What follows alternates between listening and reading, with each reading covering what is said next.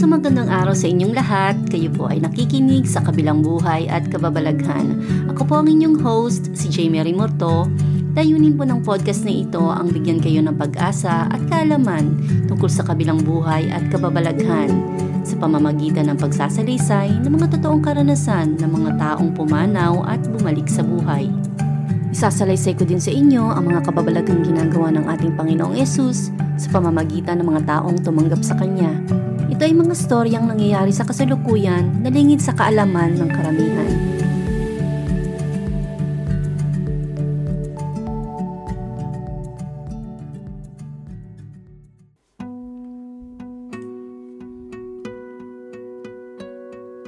Magandang araw mga kapatid, malugod ko po kayong binabati sa ating show na sa kabilang buhay at kababalaghan. Ang episode po natin ngayong biyernes ay tungkol sa isang sikretong hindi ipinapaalam sa publiko tungkol sa mga aliens. Ano nga ba talaga ang mga aliens?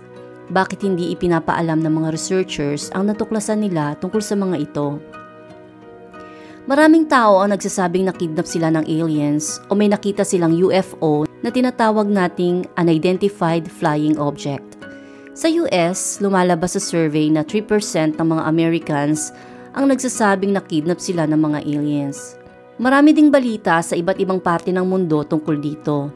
Kaya naman maraming organisasyon at mga taong nagkaroon ng interes sa mga bagay na to. Naging popular din ang tungkol sa aliens sa mga pelikula at palabas sa TV. Maliban sa mga documentaries at libro ng iba't ibang researchers at doctors na nangalap ng impormasyon sa mga experience ng alien abductees. Isa sa mga researcher na ito ay si Joe Jordan. Si Joe Jordan ay dating atheist o isang taong hindi naniniwala sa Diyos nung nagsimula siya bilang alien researcher pero dahil sa kanyang natuklasan, siya ay isa na ngayong kristyano. Pakinggan po natin ang kanyang totoong karanasan at ang sikreto na hindi gustong talakayin ng mga alien abduction research agencies. Nagsimula ako sa UFO research noong 1992 nang mabasa ko ang librong UFO Crash at Roswell Binili ko ito sa Alaska habang nasa bakasyon ako. Mula noon, naging interesado na ako sa subject tungkol sa aliens at nahukak ko sa pagbabasa tungkol dito para magkaroon ng mas malalim na kaalaman.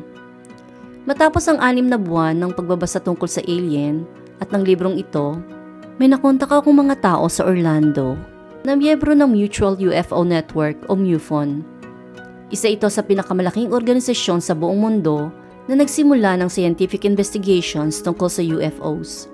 Marami pang ibang organisasyon noong mga nakaraang dekada na nasa ganitong investigasyon, isa na dito ang NICAP o National Investigations Committee on Aerial Phenomena. Madalas niyo itong maririnig noon sa mga pelikula, pero ang MUFON ang nanatili hanggang ngayon at meron silang mga 4,000 to 6,000 members sa buong mundo. Nakipagtulungan ako sa kanila noon para mangalap ng impormasyon. Nagsimula ako sa mga UFO sighting reports. Kadalasan kapag may mga ganitong pangyayari, tumatawag ang mga tao sa pulis, sa fire department o sa mga dyaryo. Gusto nilang ipaalam ang mga nakita nila para maimbestigahan. Dito kami pumapasok bilang volunteer ng MUFON.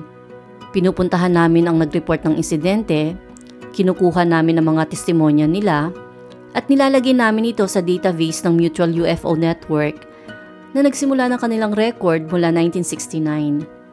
Ilang dekada na ang lumipas pero wala pa rin kasagutan ng MUFON at mga researchers tungkol sa mga kababalaghang ito. Patuloy ang mga researchers sa pagdodokumento ng mga pangyayari habang patuloy ang pagkakaroon ng eyewitnesses. Pero sa loob ng 40 years, walang masabi ang mga organisasyong ito kung ano ang kinakaharap ng mga nakakakita pero patuloy ang kanilang investigasyon. Matapos ang anim na buwan sa pagiging investigador, na-promote ako bilang State Section Director ng MUFON sa Brevard County. Bilang direktor, ako ang namamahala sa organisasyon ng MUFON sa county ko at nagtitrain sa mga bagong investigador. Tukulin ko rin ang mag-organize ng public meetings para ipalam sa publiko ang trabaho namin at ipaalam sa kanila ang mga nakalap naming impormasyon. Para na din masagot ang kanilang mga katanungan, alamin ang mga na iniisip nila tungkol dito, at kung meron din silang maibabahaging karanasan tungkol dito. Ang meeting na ito na ginagawa namin buwan-buwan ay nagbukas ng maraming storya tungkol sa alien abductions sa loob ng tatlo hanggang apat na taon. Nagkaroon kami ng partikular na interes sa mga taong nagsasabi na kinidnap sila ng aliens o nakainkwentro nila ang mga aliens na laman o nagpapaandar ng mga UFO na iniimbestigahan namin. Heto kami nag-iimbestiga sa mga aliens at nangangalap ng impormasyon sa maling lugar. Nangangalap kami ng impormasyon sa ulap samantalang nasa harap na namin ang mga taong nagkaroon ng karanasan sa laman ng mga bihikulong ito. Sabi ko sa mga kasama ko sa team na nasa ilalim ng posisyon ko, sa tingin ko kailangan nating mag-iba ng focus kung gusto nating makakuha ng kasagutan tungkol sa UFO. Maraming tao ang nagkaroon ng kontak sa mga hinahanap natin. Siguro mas mabuti na mag-focus tayo ng ating research sa kanila at hindi sa paghihintay na lumabas ang UFO sa langit. Nag-focus kami sa field investigation bilang MUFON members at isa itong napaka-interesting na trabaho. Train kami bilang investigator ng MUFON at may format sila at dokumento na dapat sundin. Napansin ko bilang field investigator na karamihan sa mga na-abduct ay dumadaan sa matinding trauma. Madalas lumalapit sa amin ang mga abductees para humingi ng tulong at kasagutan sa mga pangyayari. Noong mga panahong iyon, wala pa rin kasagutang maibigay ang gobyerno at ang mga researchers tungkol sa alien abduction. Nasa early stage pa lang ang mga researchers tungkol sa pag-a-analyze ng abduction experiences noon at ilan pa lang ang mga naglabas ng impormasyon tungkol dito. Isa sa mga bagay na iniiwasan naming mangyari ay ang paglala ng trauma ng mga alien abductees. Kaya nagdesisyon kami na basahin at panoorin ang mga storya ng mga doktor na nag interview sa mga biktima. Pinag-aralan namin ito hanggang sa maging komportable kaming humarap sa mga taong na trauma sa experiences nila. Napag-alaman namin na halos pare-pareho ang mga sinasabi nila. Parehong experience at parehong epekto. Sa buong US at sa iba pang bansa. Katulad ng mga napapanood natin sa TV, umaasa kami na may makikitang kakaiba sa mga karanasan nila. Pero wala. Halos pare-pareho lang lahat. Hanggang sa isang espesyal na kaso ang nangyari sa county ko kung saan ako naka-assign. Ito ang kaso ni Vildy. Lumapit si Bildy sa amin sa isa sa mga meeting namin dahil may karanasan siyang masasabi tungkol sa alien abduction. Pumunta ako sa bahay niya at nag-set up ng VHS recorder. Nirecord ko siya sa loob ng dalawang oras para kunin ang kanyang testimonya. Ang istorya niya ay nangyari noong 1976 sa Florida, araw ng Pasko. Nagsimula ang pagtatangkang pagkidnap sa kanya sa kalaliman ng gabi sa kama niya. Bago yon, may nakita siyang hindi pangkaraniwang ilaw sa bintana ng living room, hindi kalayuan sa kagubatan sa north side ng bahay niya. Iniisip niya na baka pulis o helicopter lang ito na naghahan sa mga drug dealers.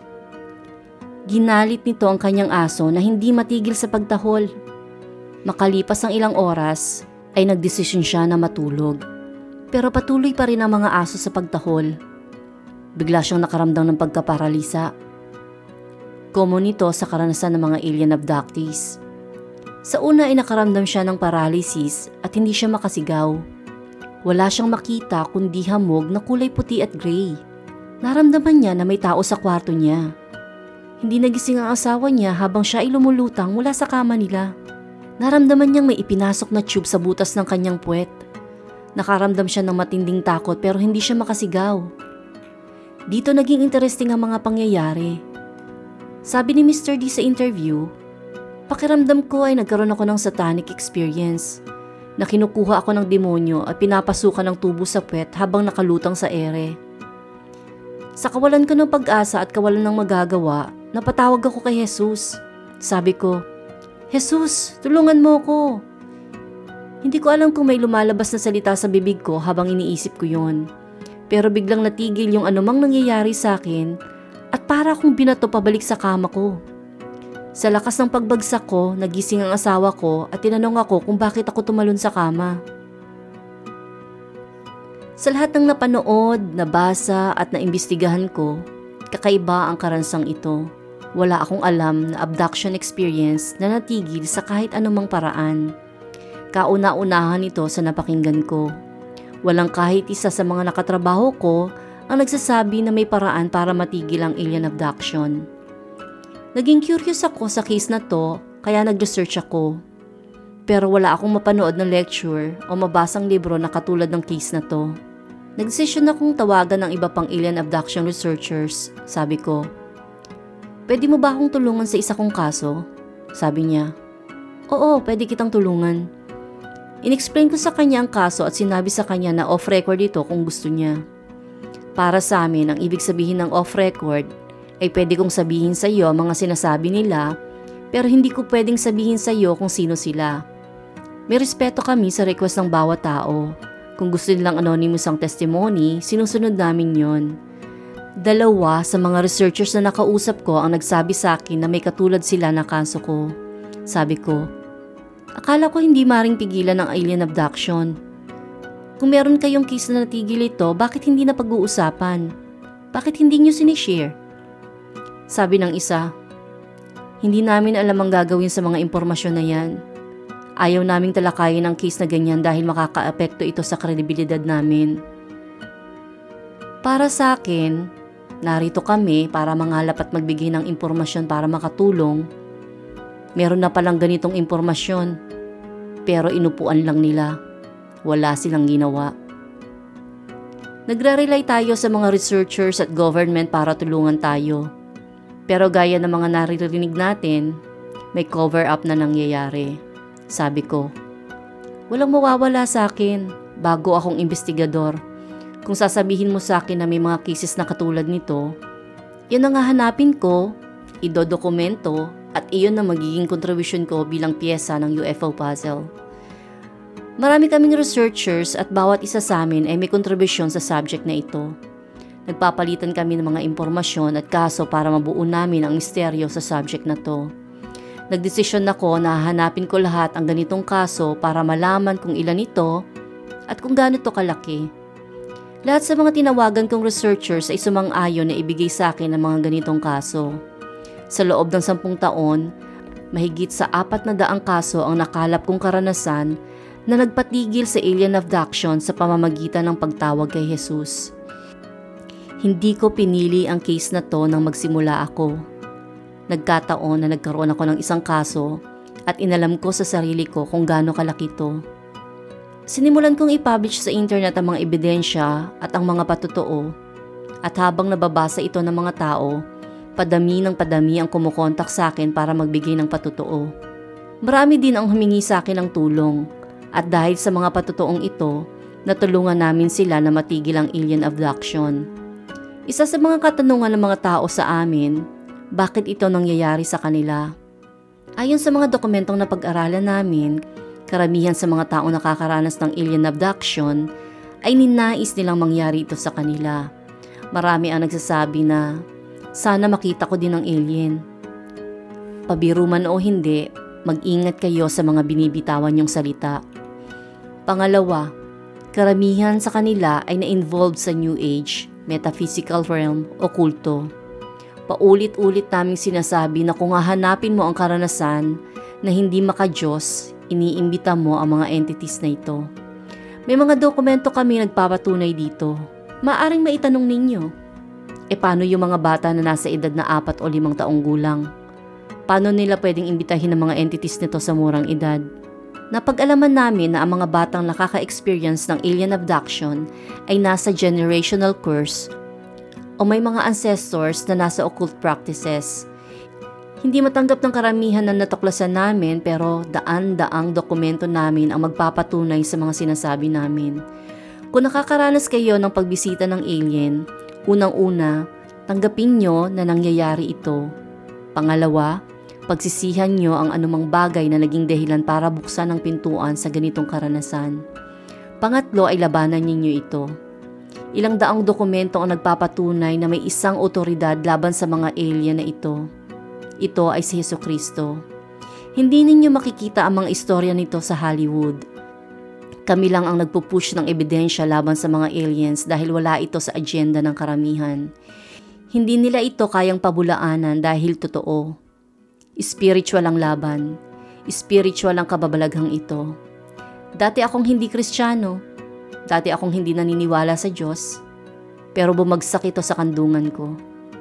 Ngayon ay tinatalakay ko ang mga bagay na to sa perspektibo ng Kristyanismo dahil doon ito papunta. May mga ebidensya ako tungkol dito at pwede kong patunayan ng mga to. Diyan po nagtatapos ang karanasan ni Joe. Maraming katanungan ang dapat nating buuin sa ating pag-iisip matapos malaman ang karanasang ito. Unang-una, kung hindi demonyo ang mga aliens, bakit sila takot sa pangalan ni Jesus? Ano ang agenda sa likod ng aliens? Hindi kaya may layunin silang ilihis ang ating paniniwala sa Diyos? Ano kaya ang magiging papel ng alien sa oras ng rapture? Gagamitin kaya ito para pabulaanan ang nakasaad sa Biblia?